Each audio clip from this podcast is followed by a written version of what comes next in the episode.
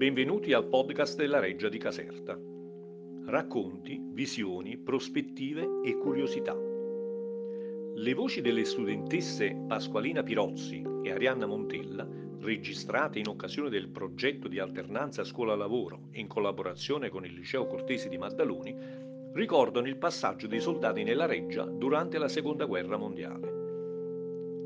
Nei sottotetti della Reggia, maestosa opera ingegneristica realizzata dal genio di Luigi Vampitelli, tra le passerelle che corrono a decine di metri di altezza si attraversano corridoi e stanze in cui durante la Seconda Guerra Mondiale alloggiarono prima le truppe tedesche e poi quelle alleate e dove ancora oggi si possono scoprire le tracce cariche di nostalgia e paura lasciate dai soldati.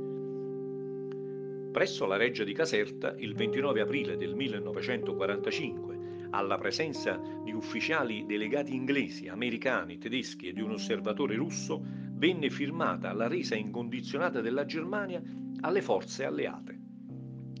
Tale atto sancì la fine della Seconda Guerra Mondiale, che divenne operativa a partire dal 2 maggio che fissava alle ore 14 italiane il cessate il fuoco. La guerra più disastrosa e drammatica della storia era finita e a Caserta fu accolta la pace con la cosiddetta Operation Sunrise.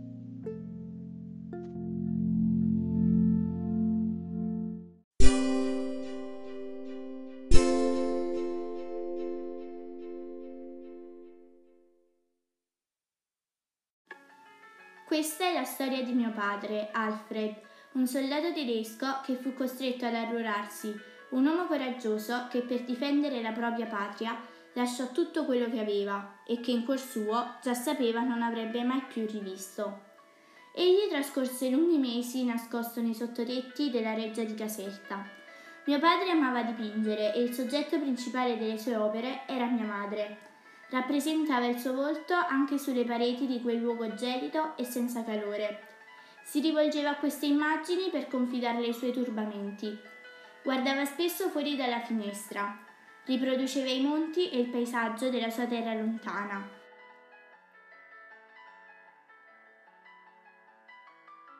L'unico sollievo sul far della sera era rifugiarsi in una sala dipinta di blu e giallo, dove ballava con gli altri soldati, proiettandosi golamente nei tempi felici e lontani.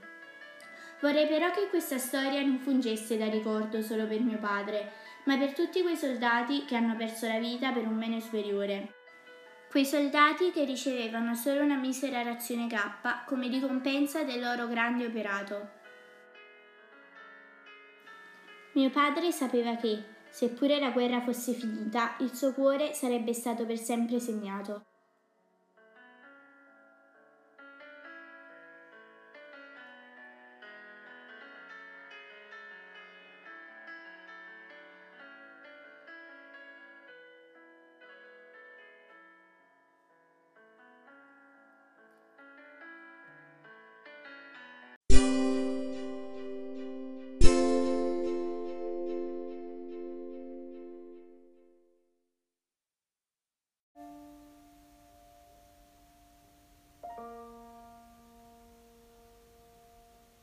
Sono passati ormai 70 anni, figliolo.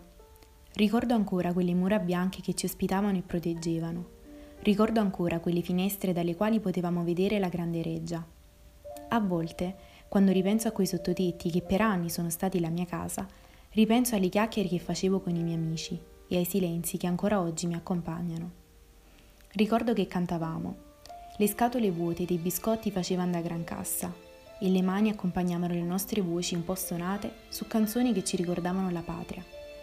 Non so come, ma solo grazie a questi momenti riuscivo ad accantonare gli orrori della guerra e magari a sorridere con coloro che alla fine di tutto avrei chiamato fratelli. Cosa mangiavamo? Le razioni K, un raggio di sole in un cielo di nuvole. Quando arrivavano tutti urlavamo cibo e gli occhi ci si illuminavano proprio come i tuoi dinanzi a un regalo inaspettato. Se eravamo fortunati, addirittura potevamo avere una sigaretta da condividere e biscotti extra. Ciò che mi mancava di più erano gli occhi di tua nonna, quegli occhi che un mio amico per me incise sul muro, così da accorciare le distanze. Molti dei miei amici disegnavano, paesaggi, case, tutto, pur di passare il tempo nelle lunghe notti fredde. Altri invece sfogliavano le riviste femminili che arrivavano con le reazioni e i più interessati incollavano le donne al muro quasi per compagnia.